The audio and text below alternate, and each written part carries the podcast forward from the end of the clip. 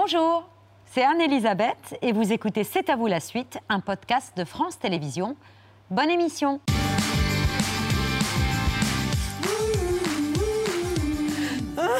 en direct jusqu'à 20h55 avec Pierre, Mohamed, Patrick et une marathonienne du quotidien. Une mère de famille qui élève seule ses enfants en grande banlieue et dont la vie déborde de contraintes et est un stress permanent. Tout devient haletant. Attraper un RER, rentrer à temps pour les enfants malgré la grève, jongler avec la banque et les découverts et, dé- et trouver la force de décrocher des entretiens pour changer de vie.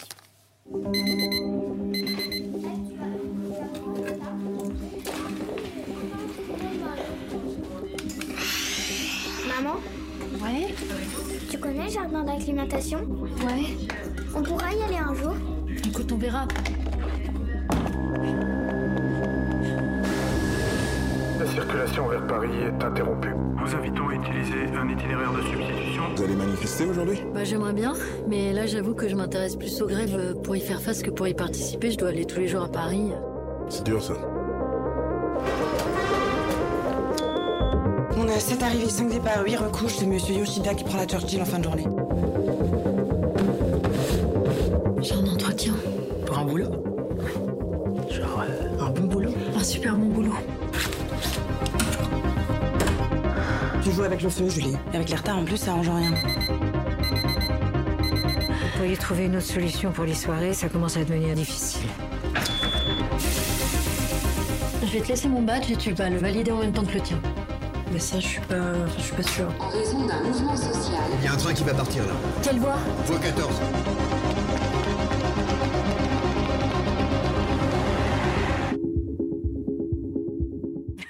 Bonsoir Laure Calamy. Bonsoir alors. On est ravis de vous accueillir. Vous êtes absolument remarquable dans ce thriller social signé Éric Gravel, dans la peau d'une battante embarquée dans une course contre la montre au rythme effréné, une sorte de 24 heures. Exactement, Euh, c'est Jackie Bauer. C'est Jack Bauer dans votre genre, une super héroïne du quotidien. C'est exactement comme ça que, que vous pourriez décrire cette femme. Complètement. Ah ouais, complètement. Euh, elle n'a le temps de, de rien, en fait. Elle est- en tout cas, elle n'a pas le temps de s'apitoyer sur elle-même, ça c'est sûr. Et puis, euh, c'est c'est vraiment ces femmes, euh, comme il y en a plein dans la société, des hommes aussi, mais c'est quand même un peu plus réservé aux femmes. Euh, famille monoparentale et en même temps ces doubles journées où d'un coup, quand elle arrive au travail, il y a déjà 3-4 heures derrière elle de... euh, je me suis occupée des gosses, euh, les trajets, les- etc. Euh, voilà. Puis Ouais, elle n'a ouais. pas le choix, elle assume, Elle elle, n'a pas le porte choix, ouais. toutes les casquettes et pas sur le marché, on la fait culpabiliser. Quoi qu'elle fasse, ce qu'elle fait, c'est bien nulle part. non, mais c'est vrai. Ouais, ouais, ouais, bah oui. Euh, voilà, c'est oui, oui, c'est souvent le cas. Et elle encaisse. En même Euh, temps, elle est perfectionniste, elle. Oui, c'est vrai. Elle, elle tente quand même. euh, elle, elle y va euh, à fond, quoi. Elle est, elle est extrêmement. Enfin, même dans ce métier où on comprend que.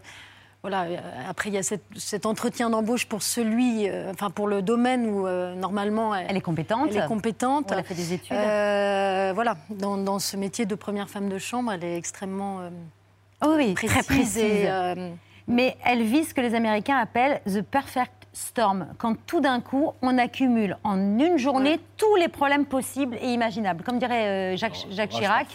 Ouais, l'orage parfait où les emmerdes, ça vole en escadrille. Là, il y a un, un escadrille d'emmerdes qui lui tombe dessus. Quoi. Mais elle encaisse, Et réaliste. est réaliste. Et beaucoup de femmes comme elle, dans son cas, le font. C'est presque une question d'éducation chez les femmes, cette résistance qui est absolument incroyable. Oh, Je crois, ouais. Ouais, ouais, je crois. Et puis cette manière de se sentir effectivement euh, jamais, euh, jamais à la hauteur et en même temps d'être si exigeante avec soi-même et en même temps de vouloir, euh, oui, être parfaite autant dans la, mat- la maternité que dans son travail. Que... Parce que c'est ça qu'elle lâche pas, elle aussi. C'est euh, c'est vis-à-vis de son travail. Je trouve que ce qui me plaisait beaucoup aussi dans ce rôle, c'est qu'on sent que son identité est, construite très fort euh, avec son travail. Et ça, c'est quelque chose, je trouve qu'on peut-être qu'on raconte un peu moins. Pour les femmes, Euh, et là, je, je trouve, je trouve ça beau à travers cette histoire euh, comme ça. Elle veut pas lâcher exactement. non, elle ne lâchera pas. Elle ne renonce pas à son désir, en fait. euh, voilà. de travailler et de faire un travail qui Et puis faire l'intéresse. son, le travail qui l'intéresse, exactement. Et puis vous courez comme une dingue. c'est hyper physique en fait ce, ce rôle. Ouais, enfin, en même temps, bon, c'est égrené comme ça tout au long du film. Pour moi, c'était quoi 3-4 après-midi, ça va. oui, c'est vrai. Non, mais franchement, j'ai le même enthousiasme que, que, Babette et toutes celles et tous ceux qui l'ont vu ici. Et, et, puis, je suis épaté, je suis épaté par le rythme qu'Éric Gravel, le réalisateur d'À plein temps, a, a, imprimé à tout ça. C'est haletant, ça n'arrête pas. Euh, et en même temps, il y a les ruptures de rythme comme dans tout bon thriller, euh, oui. et c'est jamais trop. Euh, c'est totalement le rythme réel de votre vie et de votre journée. Et c'est quand même épatant que ce franco-québécois ait perçu aussi bien votre vie, mais celle. Il y a plein de femmes qui vont se, qui vont se reconnaître, même si elles n'auront pas exactement le même scénario. Lui, maintenant, il est installé au calme, il vit en France, Éric Gravel, près d'Auxerre. Il est plus peinard. Mais il y a vous, Laure, elle, elle a raison, Babette. C'est dément parce que non seulement en, en mère euh, qui n'a pas toujours le temps de se coiffer, vous êtes absolument réel. Euh, quand vous êtes euh, première femme de chambre, vous êtes, euh, on en a, on se dit ça y est, on, a, on est, on est allé dans ce trois étoiles. Ouais. C'est elle qui nous a fait notre chambre, et, et vous êtes d'un calme euh, presque sûr de vous quand vous faites cet entretien d'embauche, qu'il en devient beau et bouleversant. Quand le cinéma et le réel collent comme ça, c'est vraiment extra. Ouais, ouais, ouais. bah, je suis d'accord.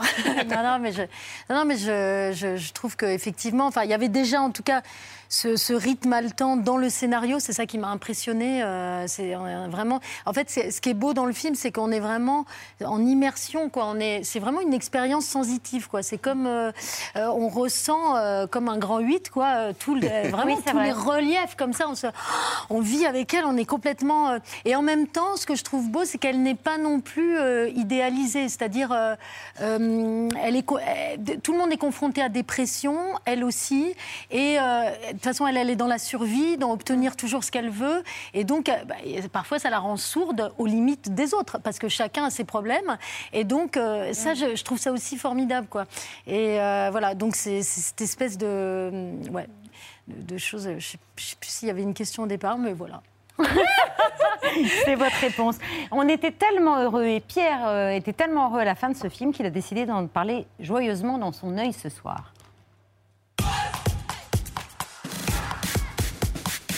Un œil qui s'est arrêté sur l'épreuve de Julie dans le RER, de Julie dans le métro, et vous avez, et vous avez pensé au métro et au RER, en, au cinéma et en musique. Bah oui, Julie dans le métro, alors on pense aux années 60, Raymond Queneau et Zazie dans le métro, livre formidable et film merveilleux avec la toute jeune Catherine Demongeau, euh, dont on se souvient du joli sourire. Le tout, le, le très jeune Louis Malle vient expliquer que le sourire de la jeune Catherine ne veut pas dire que le bonheur est dans le métro.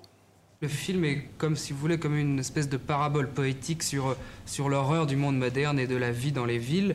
Et au fur et à mesure de son déroulement, il commence d'une façon assez calme et peu à peu le délire augmente, l'impression de cauchemar s'accentue et ça devient vraiment comme un rêve, plutôt comme un rêve au second degré et comme dit Queneau, comme le songe d'un rêve. Et moi, ceci dit, j'espère beaucoup et je crois que les gens riront, mais je serais bien content si, au-delà de ce rire et en sortant de la projection, les gens étaient impressionnés et même d'une certaine façon avaient peur un peu. Enfin. Me direz-vous, mais pourquoi on ne voit pas une image du film? Ben justement, parce que c'est pas une question d'argent, pour une fois. pour une fois. Non, non, c'est que, euh, en fait, il y a grève également à cette époque-là, et donc Zazie ne monte jamais dans le métro, ni dans le bouquin, ni dans le film. La voilà la petite Catherine. On peut dire en tout cas, euh, Laure, que le cinéma est bondé de métro. Euh, Il y a même une vraie fausse station au Lila, vous y êtes peut-être déjà allé, où de nombreuses scènes de films pour Amélie Poulain, pour Paris Je t'aime, entre autres, ont été tournées. En France, on, on, a, pas eu assez aussi. d'argent, nous, pour. Non Nous, c'était à l'arrache. Hein. À l'arrache, balade. Mais, mais, en France, on a eu aussi, toujours dans le métro, Peur sur la ville, bien sûr, où, où Bébel maîtrise la rame. Il disait en plaisantant que c'était la dernière fois qu'il avait pris le métro.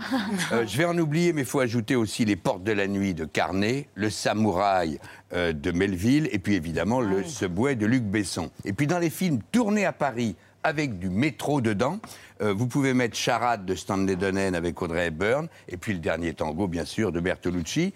À New York, mes deux favoris, la French Connection et sa course-poursuite dingue euh, sous le métro euh, aérien. Et puis les frères Cohen pour Inside Lewin Davis avec Oscar Isaac et son chat. Je m'arrête là pour le cinéma. Mais pour vous faire sourire, alors, ce clip chanté en 1977, il fait beau dans le métro. Euh, une pub un peu idéalisée. Ça se passe au Québec. Il fait beau dans le métro.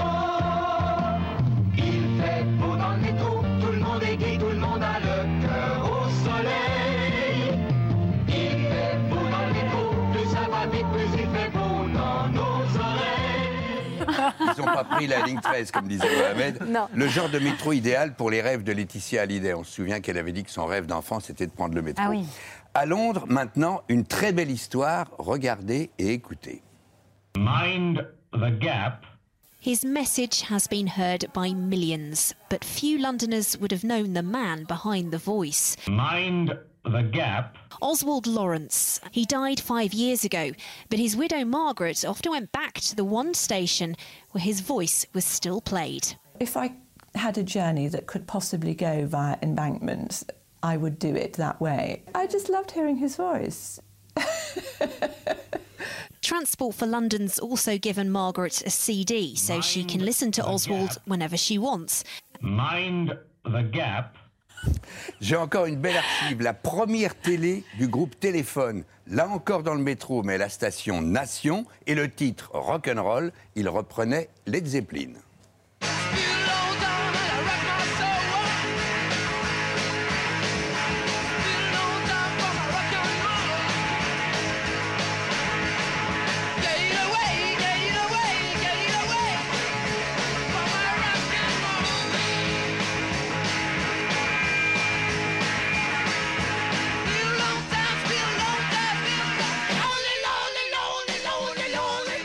Et puis, excusez-moi de vous faire plaisir, j'espère, mais rien n'est trop beau pour Laure Calamy, César de la meilleure actrice. Euh, musique avec Michael Jackson et le cinéma, puisque le clip est tourné par Scorchez. C'est court, mais c'est pas bad du tout.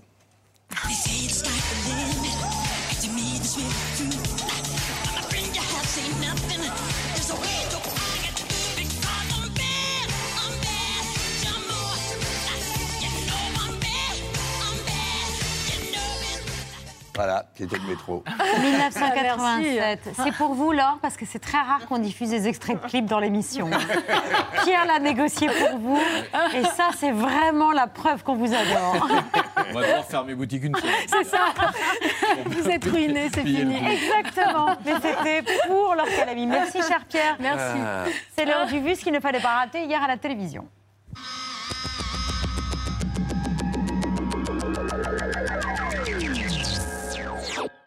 Cela faisait près de deux ans qu'il cachait nos visages. Le masque tombe à partir de demain, sauf dans les transports en commun. Ouf, on va enfin revivre. Ah, demain, je vais l'enlever. je vais l'enlever, je vais plus le mettre. Forever. La Chine, regardez, elle reconfine. Des millions de personnes sont concernées. Des quartiers entiers de la métropole Shenzhen, des villes dans le nord-est du pays. Ce sont environ 3400 cas de coronavirus enregistrés, un record depuis le début de l'épidémie. Ne pas craquer, ne pas fauter. Et à l'arrivée, Arthur Oui, Boucher oui. rentre dans l'histoire. Troisième titre paralympique du vert. C'est dingue ce qui se passe, c'est complètement fou ce qui se passe tous les midis aujourd'hui. Arthur Baucher peut-être. Allez, allez, allez. Le petit prince, le roi, qui s'impose. Après la descente, et bien voilà, le roi Arthur a une nouvelle couronne, une couronne sur le super combiné. Voilà, c'est ici. Sorry? Oh, et ça, attention parce que si c'est revu tête contre tête, on a vu des cartons rouges dans ce tournoi pour euh, cela. Pas ça. allait, il allait, il allait, il allait. Non, je suis désolé. Il y allait. Ah, bravo.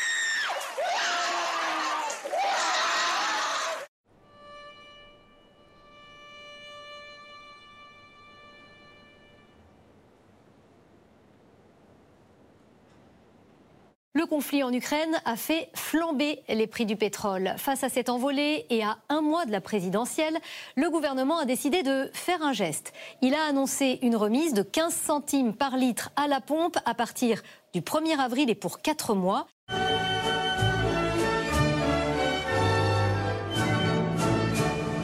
Lors d'une manifestation en soutien à, Ivan Colonna. Face à face très tendu pendant plusieurs heures euh, à Bastia, donc entre forces de l'ordre et près de 300 individus euh, violents. Le bilan ce soir, 38 bless- blessés, pardon, dont 24 membres des forces de l'ordre. dans la nuit et le froid de Mykolaïv. Un bombardement intense d'une trentaine de minutes, interminable pour les habitants de cette cité populaire. Ce sont les toutes premières images des chars russes dans Mariupol. 12 jours de siège ont dévasté cette ville, dont on n'avait plus aucune nouvelle depuis trois jours, et qui constitue un objectif de guerre prioritaire pour Vladimir Poutine. La jonction entre deux territoires tenus par les Russes. Une touriste qui pose devant la tour Eiffel. Puis viennent les premiers bombardements. Des avions de chasse dans le ciel parisien. La dame de fer frappée par un missile, tout comme plusieurs quartiers de la capitale. Tout ça dans une vidéo choc ultra réaliste créée de toutes pièces et diffusée par le Parlement ukrainien sur son compte Twitter. Dans ce couloir, une femme dévastée. L'un de ses enfants a été tué dans le bombardement qu'elle vient de vivre.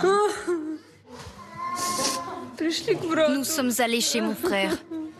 Les femmes et les enfants sont allés dans les sous-sols. Et ensuite, des obus de mortier ont atteint l'immeuble. On était piégés au sous-sol et deux enfants sont morts. Personne n'a pu les sauver. In nome di Dio vi chiedo fermate questo massacro davanti alla barbarie dell'uccisione di bambini, di innocenti e dei civili inermi. Non ci sono ragioni strategiche À l'autre bout du pays, près de la frontière polonaise, cette base militaire a elle aussi été violemment bombardée.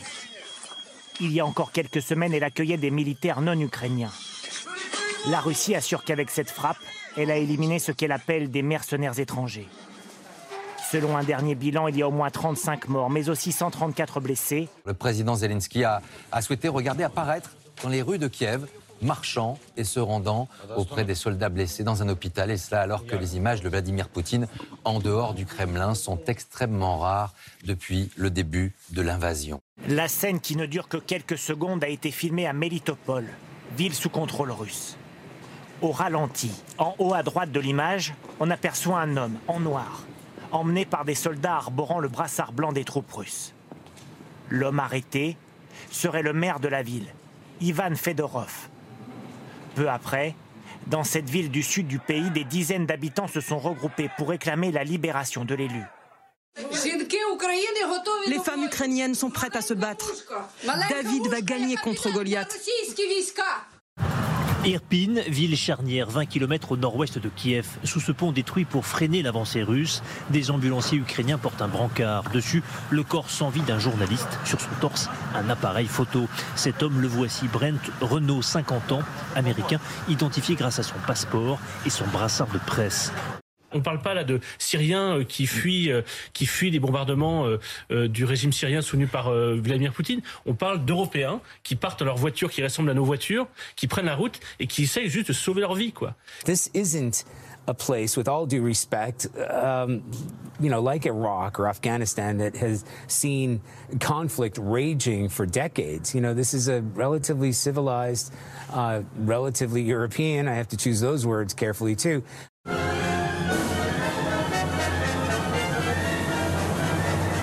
Un geste humanitaire immédiat, évident. Pourquoi? Parce que d'abord, la nature des réfugiés n'est pas contestable. On voit bien ce qu'ils fuient. Pardon de le dire, je vais essayer d'être le moins polémique possible, mais tout de même, là, ce sont des vrais réfugiés.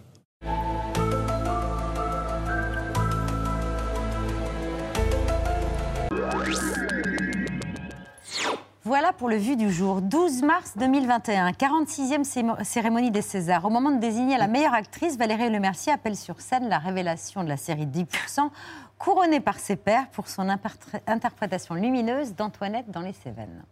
Laure Calamy dans Antoinette dans les Cévennes.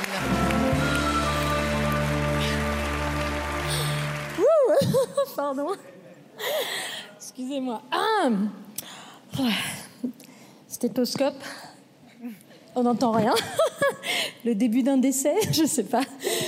Oh là, je suis. Oh là là, merde. Merci beaucoup. Euh, le jeu, c'est l'autre, donc euh, évidemment, ce César, je le partage avec tous mes partenaires. Je tiens à remercier aussi mon partenaire animalier, euh, voilà, qui doit brouter dans son pré tranquille avec Pedro et qui s'en fout de tout ça. Et je voulais aussi remercier mon ami Paul Emploi, qui m'a soutenu pendant toutes ces années. Je dédie juste avant de partir ce César à mon amoureux des montagnes. Et pour le coup, ça, c'est pas essentiel, mais ça fait vachement plaisir. Merci. Bravo. Bravo. Merci. Il est génial ce discours, Laure. Et pourtant, il vous a donné des, il vous a procuré des montées d'angoisse euh, à l'idée de devoir préparer quelques mots au cas où vous seriez lauréate. Euh, bah euh, oui. Vous reveniez d'un tournage dans le En train. fait, euh, ouais, je tournais dans le sud de la France avec Sébastien Marnier, euh, voilà, l'origine du mal. Et, et voilà, et donc, oui, en fait, je, je me suis dit, il faut que je prépare quelque chose au cas où. Et c'est vrai que le. Euh, juste écrire, euh, voilà, le, mettre sur du papier, d'un coup, je trouve tout nul. euh, enfin, voilà, donc euh, du coup, je, c'était un enfer d'arriver à aligner. Bon, là, il est raccourci, mais, mais c'est voilà. Et puis bon, finalement, j'ai quand même, euh, j'ai quand même. euh, enfin, j'avais un peu honte de mon truc, et puis je l'ai lu à, à deux de mes amis qui m'ont dit mais non, enfin qui m'ont encouragé. Donc voilà, ça m'a donné un peu confiance pour euh, oser le dire. Ce discours, il vous a valu des, des retours amicaux, élogieux, mais malgré tout, vous avez craint quand même d'être frappé du syndrome Emmanuel de Vos. Expliquez-nous ce que c'est ce syndrome Emmanuel de Vos. Non, mais c'est parce que j'avais lu quelque part qu'elle elle avait euh, donc eu ce César et que euh, bah, pendant un an, à, à la suite de ça, euh, elle avait euh, quasi plus de propositions parce que sans doute les gens se disaient ah, bah, alors, César maintenant, enfin la pensée inaccessible quoi. Donc voilà. Mais ça vous est pas arrivé? Non, pour l'instant ça va, ça va. Ah Ce César, il n'a pas enlevé la peur, la crainte de devoir faire appel à nouveau à votre ami Pôle emploi? Vous avez toujours cette crainte-là? Bah ouais, parce que bah, d'abord, bon, moi, ça fait quand même plus de 20 ans que je fais ce métier. Euh, voilà. Bah, alors, c'est un peu inscrit comme un rat là, dans le, le laboratoire, qu'elle, à chaque fois, le truc, euh, la peur inscrite en elle. Non, non, mais voilà, il y a- ouais, il y a quelque chose comme ça qui qui s'en va pas vraiment. Mais bon, voilà, euh, en même temps, euh, là, je, je, je ne me plains pas. hein. Je, je fais des beaux projets. Je suis, je suis très, très heureuse. Et pourtant, on vous a dit au début, euh, si tu n'as pas fait de cinéma avant 30 ans, tu peux oublier. C'est le genre de discours qu'on qu'on vous a tenu? Bah euh, oui, ouais, ouais, enfin quand j'étais au conservatoire, euh, des, des castings, enfin je voyais pas souvent, mais enfin le peu que je voyais, ils pouvaient me dire des choses comme ça. Bon, voilà. euh, après, euh, il faut croire que bah, quand même les choses euh, ont évolué. Il y a de plus en plus de voilà de réalisatrices, de productrices, de distributrices, de scénaristes, Des rôles de qui- femmes qui ont euh, envie qui de raconter, voilà. Et puis. Et puis, euh, et du coup, je trouve que c'est possible aujourd'hui, en tout cas, euh, même bon, bah, d'arriver, euh, je sais pas, tardivement, comme on dit. Et puis, non, et puis aussi, un peu comme à une époque, les, les Rochefort, les Marielle, tout ça, qui, ouais, qui arrivaient, pas, je sais pas, vers 35 ans, euh, 40 ans dans le cinéma, quoi. Et d'un coup, j'ai l'impression que c'est possible pour les femmes, alors qu'à l'époque, je pense que c'était un peu, elles étaient bord et pad, quoi. Résultat, dans votre placard à récompense, il y a désormais un Molière, un César et le prix de la meilleure actrice décroché à la Mostra de Venise. Oui. Laurie Calamy in the film A Plantain Full Time by Eric Gavel.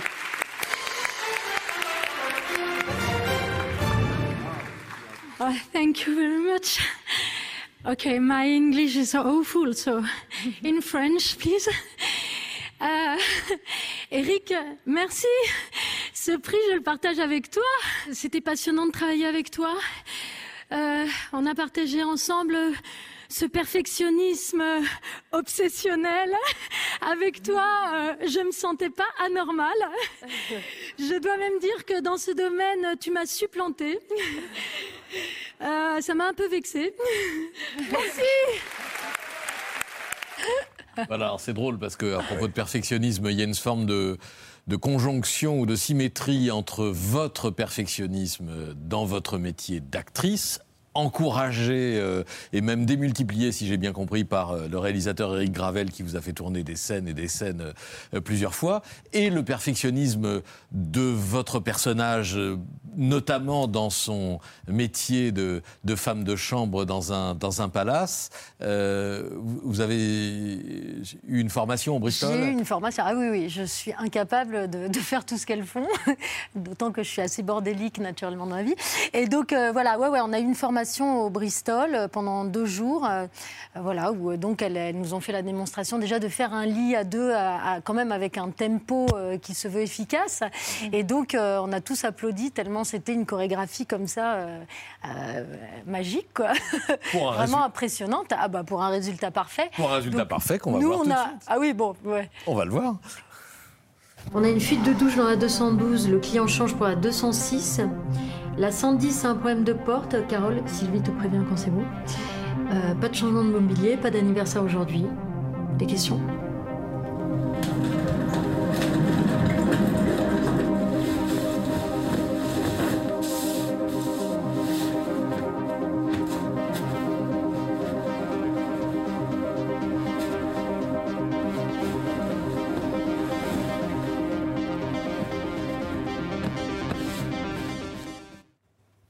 C'est du boulot. Hein. Ça, c'était une bonne méthode pour, euh, Ouais. voilà, pour plier l'oreiller, pour le mettre dans la tête et hop, tac, tac, tac. Mais bon, sauf que nous, c'est pas en plan séquence. hein. Du coup, ça fait l'illusion, parce qu'en plan séquence, on aurait été euh, ratiboisé.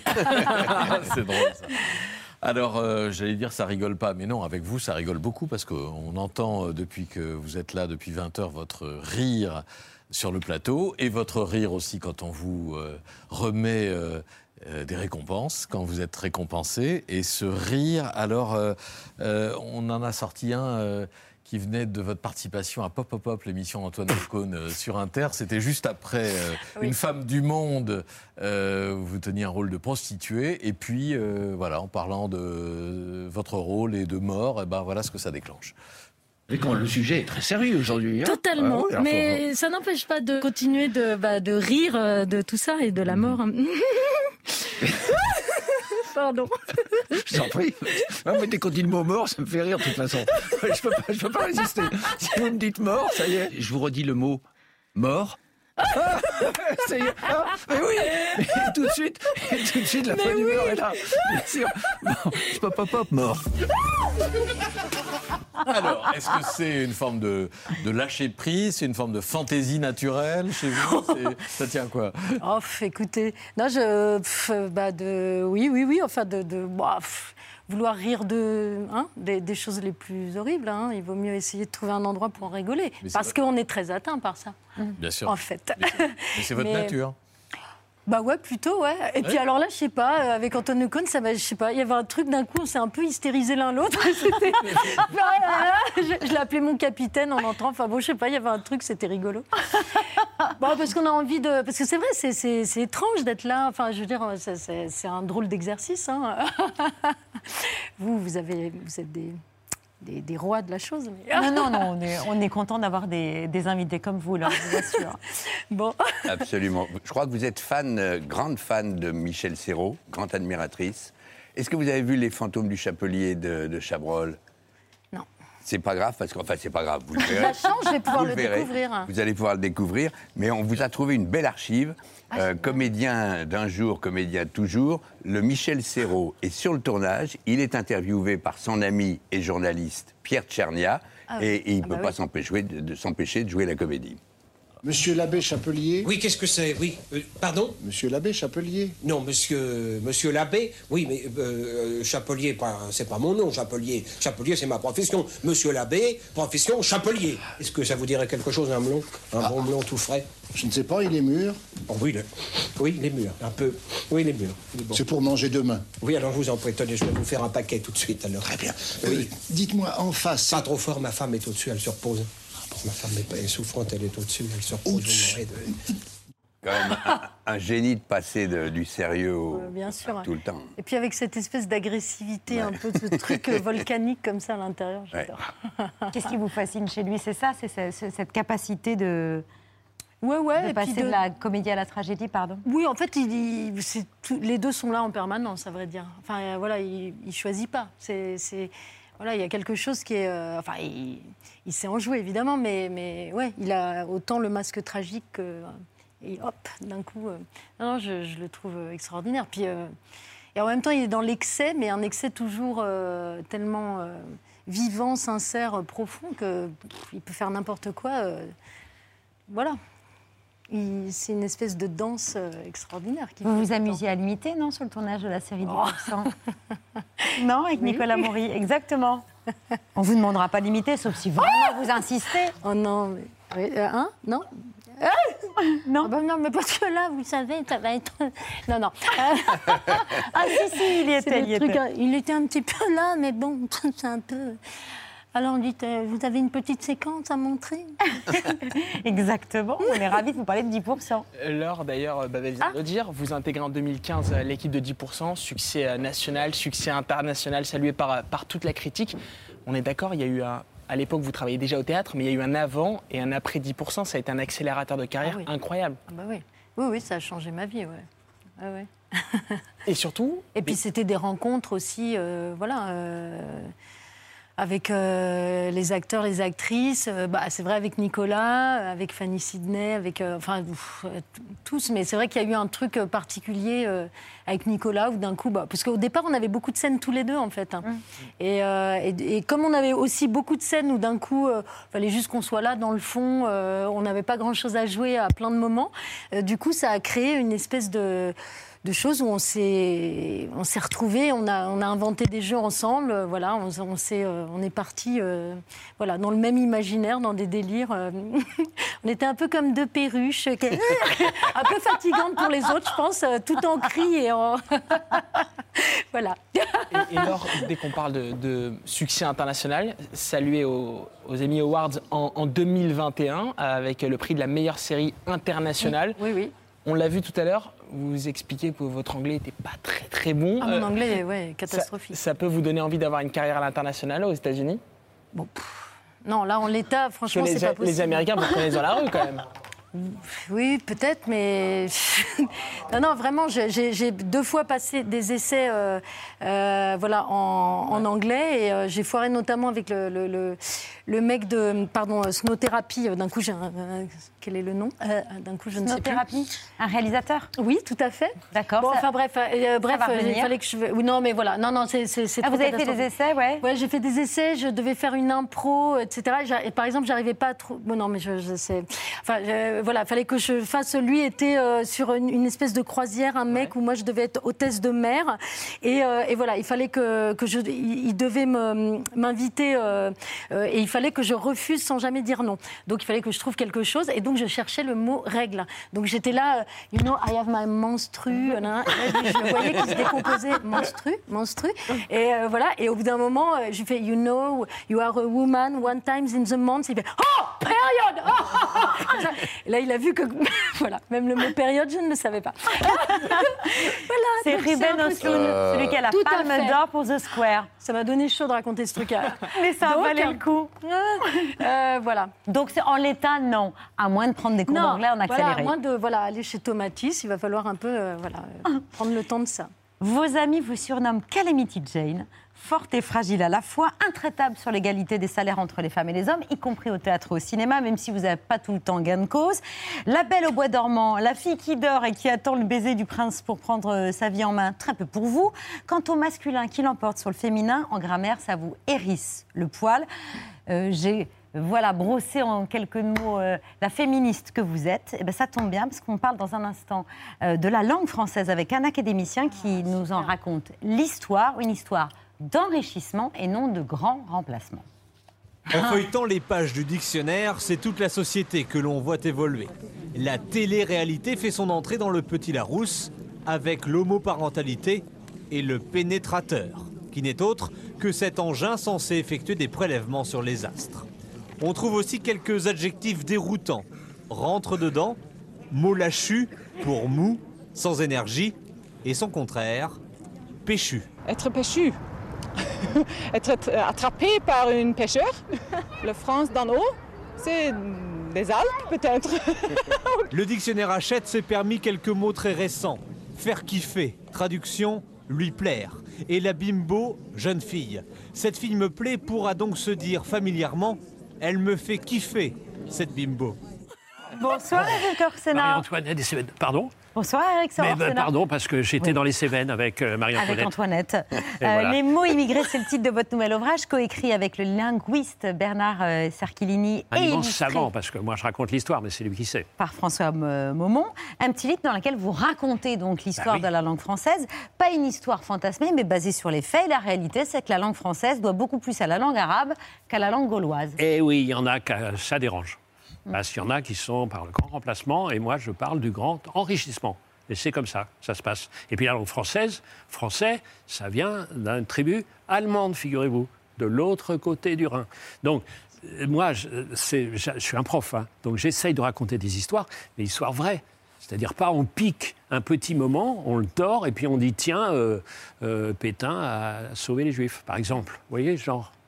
Ce que vous imaginez dans votre livre, c'est qu'un soir, un, un grand débat de deuxième tour, tous les mots dits immigrés se mettent en grève. Ben oui, parce qu'on n'arrête pas de les engueuler. Voilà. Donc on dit, vous êtes rien, vous piquez le pognon, vous piquez le machin, vous piquez le pain. Donc il dit, bah, Plus rien. Plus rien. Ne Alors, reste dit- plus que des mots de pure origine gauloise et va te débrouiller pour faire un débat avec boue, glaive, cervoise, tonneau, rouge et sapin. Alors, en gros, c'est ça. oui, c'est ça. En gros, en gros, il y a à peu près euh, 60 mots euh, d'origine vraiment gauloise. Mais même avant les Gaulois, il y avait des gens qui arrivaient avant. Donc, au fond, on peut dire que tous les mots euh, de la langue française sont des mots eh, immigrés. Immigrés. Vous comprenez? C'est comme ça. Et c'est ça, cette histoire, vague après vague. Donc, euh, il y a eu euh, évidemment les Gaulois, mais les Gaulois, il y avait des Celtes qui étaient un peu dans le loin. Et puis après, il y a eu évidemment les Romains, avec des mots différents chez les Romains. Parce qu'il y avait un ro- un- un- des mots savants, savants, comme écus, et puis il y avait cabalius, qui venait du celte aussi. Voyez Et donc, euh, ce que je voulais montrer, c'est que la langue, c'est un être vivant, un formidable être vivant, comme une ville, comme un pays, comme un fleuve, comme une forêt. Vous savez, c'est la même chose. C'est la même chose. Voilà. Je suis heureuse de vous présenter Clément Lenorcy, Enchanté. notre chef ce soir. Bienvenue, le Merci chef du beaucoup. restaurant Joy à Paris. Ah oui. Alors là, euh, c'est magnifique ce que vous nous avez préparé, ce que Mais vous avez je- préparé pour Laure et, et Eric. Et Je vous remercie. Eh bien, écoutez, c'est un plat qu'on fait euh, au restaurant actuellement. Donc, notre restaurant est situé au premier étage de l'hôtel Barrière Fouquet sur les Champs-Élysées. Euh, on a la typicité d'être un restaurant qui fait du 100% français. Donc, on va au bout de notre démarche dans le 100% français. C'est-à-dire qu'on n'a pas de chocolat, on n'a pas de café, on n'a pas de poivre. Alors, on cherche à trouver des produits. Ah Et à partir de ces produits, on cherche les passerelles pour avoir les combinaisons qui fonctionnent le mieux, avec les saveurs, avec le grillé, avec le glacé. Et là, aujourd'hui, on joue entre le mariné cru et le cuit très longtemps. C'est-à-dire qu'au centre de votre C'est assiette... très, très, très joli, ça. C'est gentil. Le Il y mariné a du cuit très longtemps. Et le cuit très longtemps. Exactement. Magnifique. Voilà. Oui, On vrai. essaye de jouer avec les mots comme on joue avec les produits. On fait de notre mieux. En tout cas, ici, l'idée, c'est d'avoir le côté réconfortant du pot-au-feu dans la petite gelée que vous avez au centre, Oui. qui est une gelée Qui naturelle, palpite. puisque dans notre petite C'est consommé beau. de bœuf, on rajoute des algues, des algues qui viennent de Bretagne et qui ont cet effet Oh. naturel de transformer notre consommé en une petite gelée. Et cette gelée, elle va nous servir à assaisonner le filet de bœuf normand qu'on a fait mariner au sel de Guérande et au Oh whisky. là là, sympa. De dingue. Et c'est l'ensemble de ces saveurs qui vient jouer avec les, les petits légumes printaniers. Et le whisky, le whisky, il est aussi français Le whisky, il est lorrain même. Lorrain Exactement. Voilà. On fait du whisky en Lorraine. On est sur un single malt où on joue sur l'orge, on joue sur le malt, sur des choses qui sont un peu fraîches pour pas dénaturer ni la fibre ni le goût du bœuf. Ce qui nous permet d'avoir tous ces petits échanges de saveurs mis en valeur par les petits légumes qui sont cuits dans le consommé pendant la cuisson. Merci beaucoup, cher Clément. Avec plaisir. Alors, pour, pour rebondir sur euh, euh, la conversation qu'on avait Pardon. tout à l'heure avec Babette et Eric Orsena, euh, les mots arabes dans la langue française, c'est plus qu'un enrichissement, c'est-à-dire que c'est un apport indispensable. Indispensable. Sans ces mots arabes-là, il y a plein de choses qu'on ne pourrait pas nommer. Il n'y a pas d'équivalent à euh, algèbre, à euh, Zénith, euh, chiffre, euh, exactement, magasin, pour, magasin, et ce qu'on peut imaginer. chimie, et alors, il y a des mots magnifiques. Par exemple, amiral. Amiral, c'est Emir Albar, c'est-à-dire le chef de la mer. C'est quand même magnifique. Ah oui, ça c'est bien. Et alors, il y a des mots qui se promènent comme ça, que j'adore, parce que je suivais les promenades exactement comme euh, les produits. Hein Comme- c'est pareil, c'est un voyage. Alors, vous avez l'abricot. L'abricot, il est, euh, au début, c'était grec, précoxium, parce que c'est le fruit qui arrive le premier en saison, précoxium. Et puis après, il a été euh, importé en Syrie, Mhm. où il a été, euh, voilà, un mot arabe, al-barouk, comme ça. Et puis ensuite, albercot, en catalan, et ensuite abricot. Ah. C'est-à-dire que le mot suit le parcours, le parcours comme ça, de la géographie comme ça, ces voyages-là. Donc c'est ça qui m'amuse, parce que j'avais avant euh, écrit un livre sur la fabrique des mots, mais maintenant c'est les promenades comme ça, on fait ça, grâce à ce formidable linguiste. Vous comprenez, c'est ça vivant.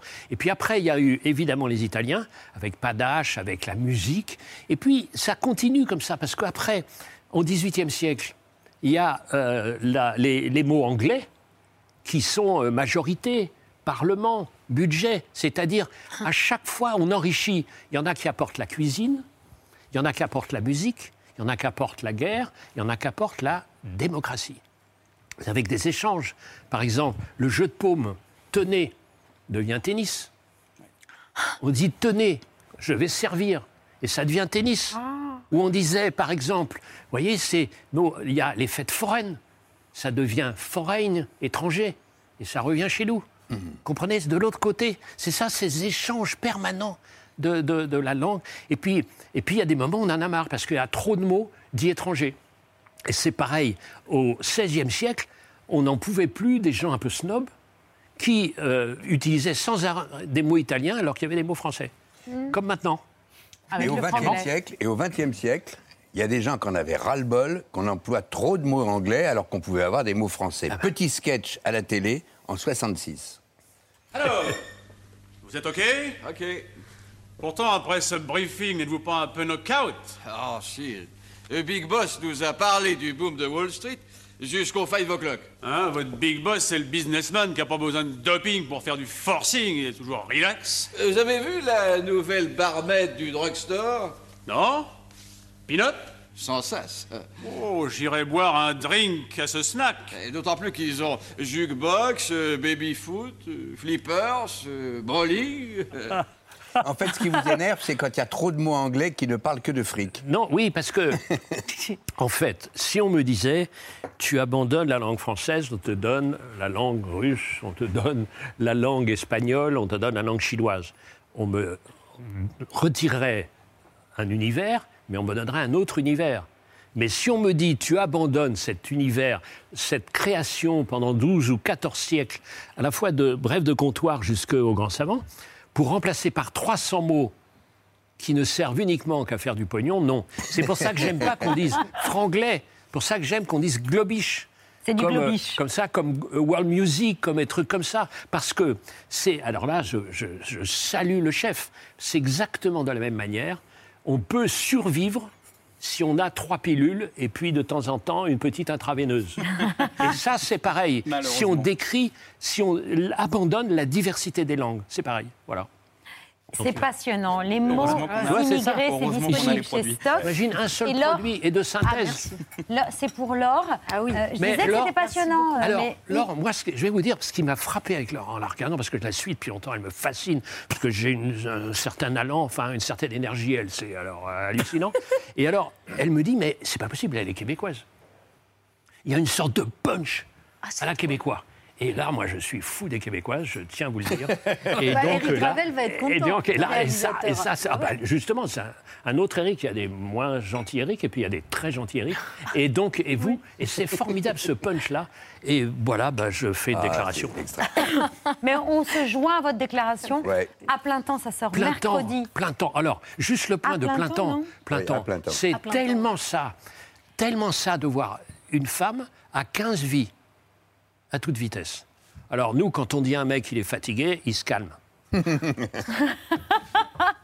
Ah ben oui, ben on, on pourrait presque se quitter là-dessus. Si- S'il n'y avait pas une excellente chronique euh, média de Mohamed Bouafsi, qui n'est jamais fatigué. Tout de suite, jingle.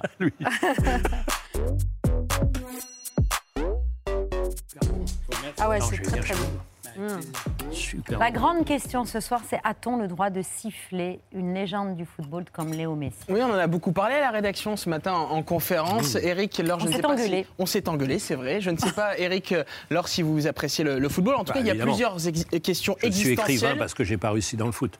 Comme nous tous. En tout cas, il y a plusieurs questions existentielles dans la vie. Peut-on rire de tout Euh, Y a-t-il une vie après la mort Ou encore, les dragibus ont-ils tous le même goût Et surtout, a-t-on le droit de siffler Léo Messi dans un stade de football Quatre jours après l'élimination terrible face au Real Madrid en Ligue des Champions, les supporters du PSG ont donné un élément de réponse hier.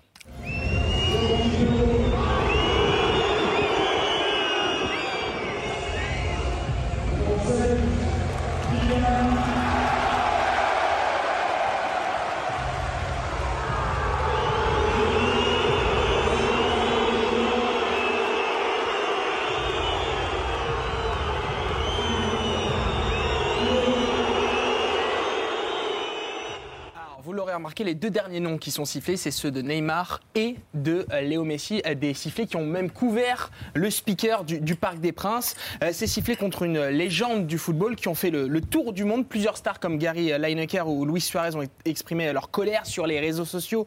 La presse espagnole parle de supporters idiots qui créent un malaise avec le plus grand joueur de l'histoire.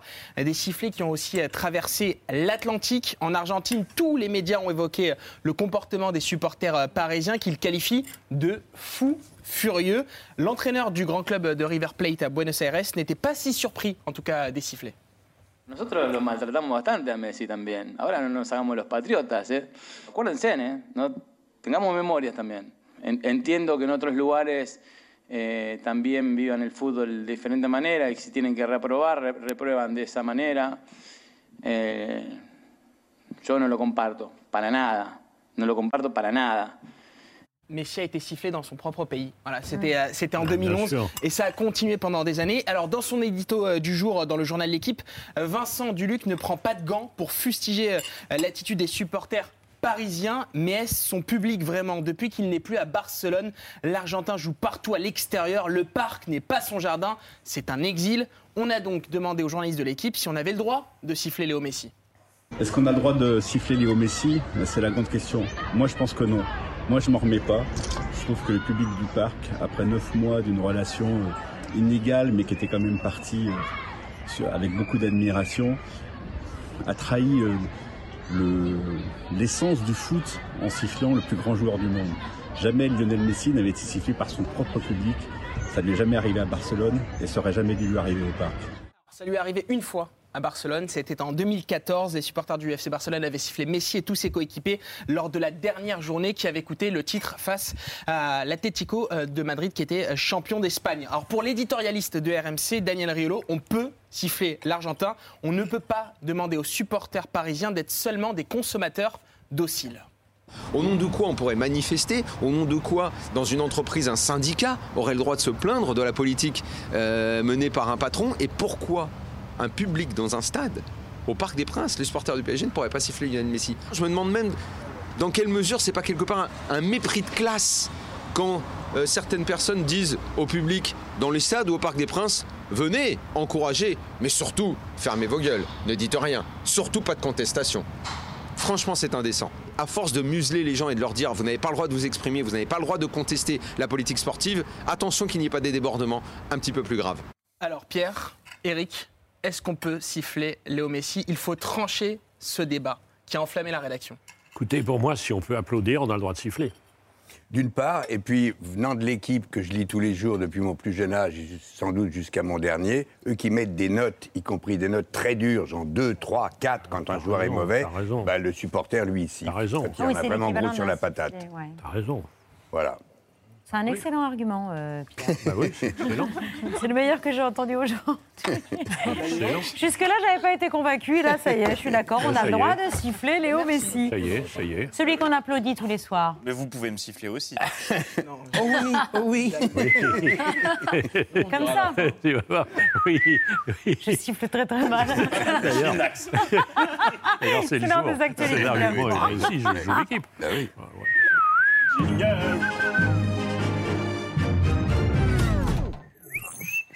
Bonsoir à la une de ce 14 Ça mars. La Fashion. Week parisienne terminée depuis une bonne semaine. Du moins, c'est ce que je croyais jusqu'à la publication ce matin du nouveau roman photo présidentiel par sa photographe officielle, Soisig de la Moissonnière. Vous connaissiez le Friday Wear, découvrez. Mes chers compatriotes, je déclare la guerre. Mais pas n'importe quelle guerre. La guerre du style.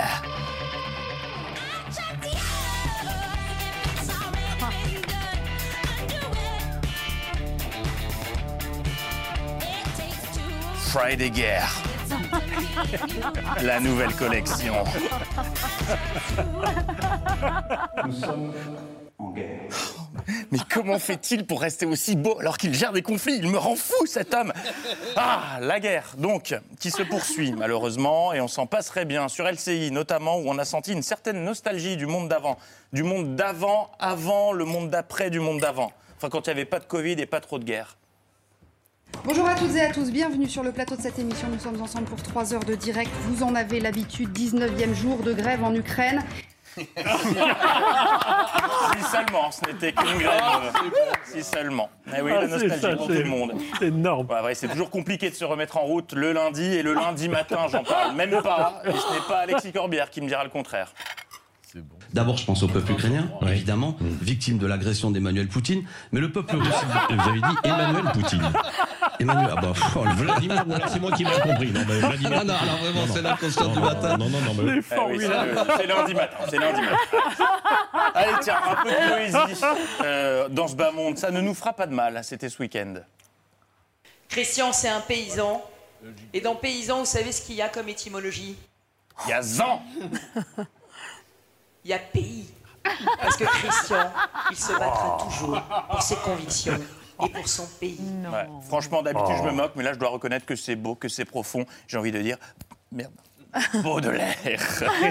Et à propos de la campagne présidentielle, intéressons-nous ce soir, parce qu'elle adoucit les mœurs, à la musique qui habille les avant-meetings des candidats. Alors, il y a plusieurs écoles. Il y a Éric Zemmour, par exemple, qui a opté pour une ambiance euh, médiévale très puits du fou.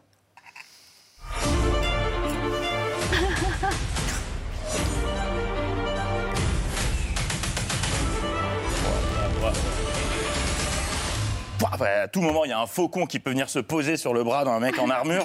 De son côté, Valérie Pécresse a choisi pour une ambiance disco-funk, simili Daft Punk. Problème chez les LR, ils aiment tellement le morceau qu'ils préfèrent écouter la chanson plutôt que la candidate. Madame Valérie Pécresse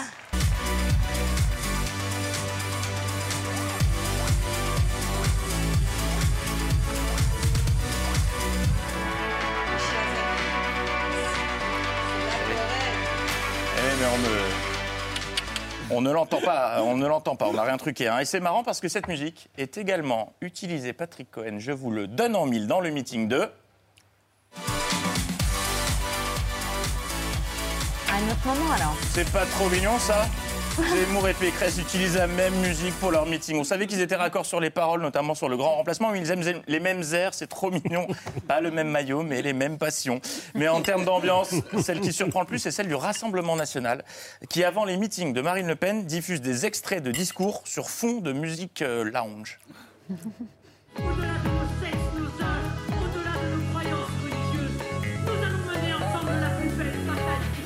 Waouh, c'est trop dansant Elle a ma voix Oh, oh, oh, pardon. Euh, non, c'est sympa ce morceau, mais ils ont oublié certaines répliques dans leur mixtape RN Cool Lounge. On s'en est chargé pour eux.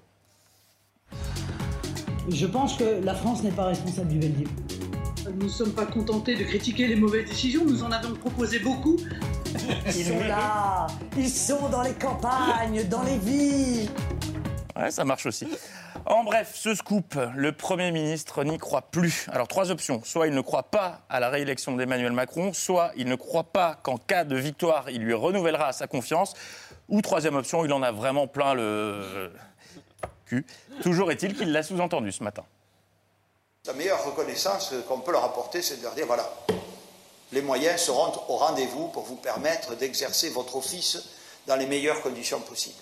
C'est ça que la population attend. Je le sais parfaitement en tant qu'ancien élu local, en tant que citoyen que je vais bientôt redevenir, tout simplement. Ah, c'est officiel, Jean Castex est déjà à la retraite dans sa tête.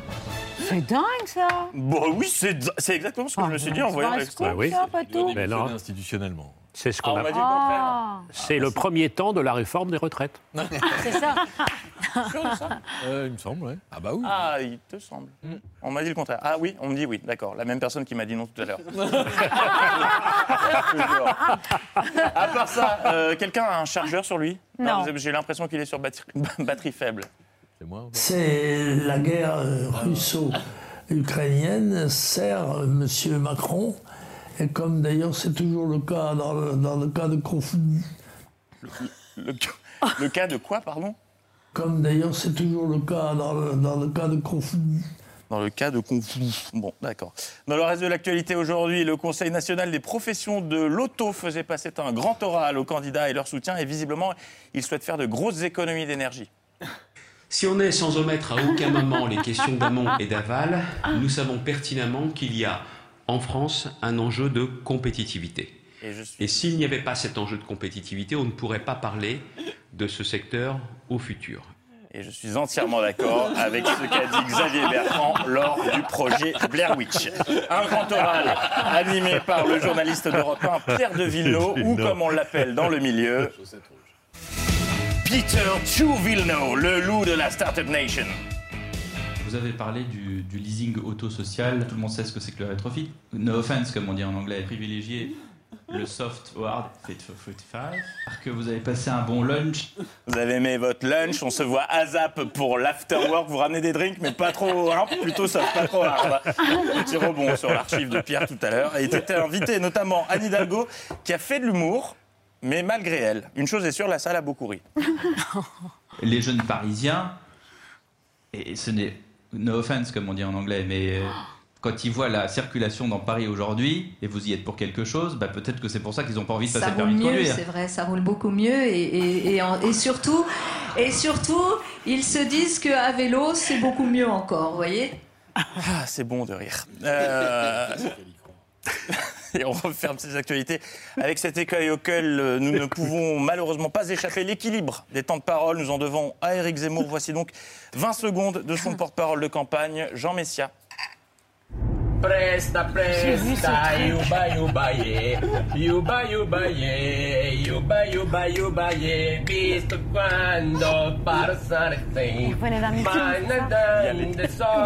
Visto sol Baila, baila, ha, ha.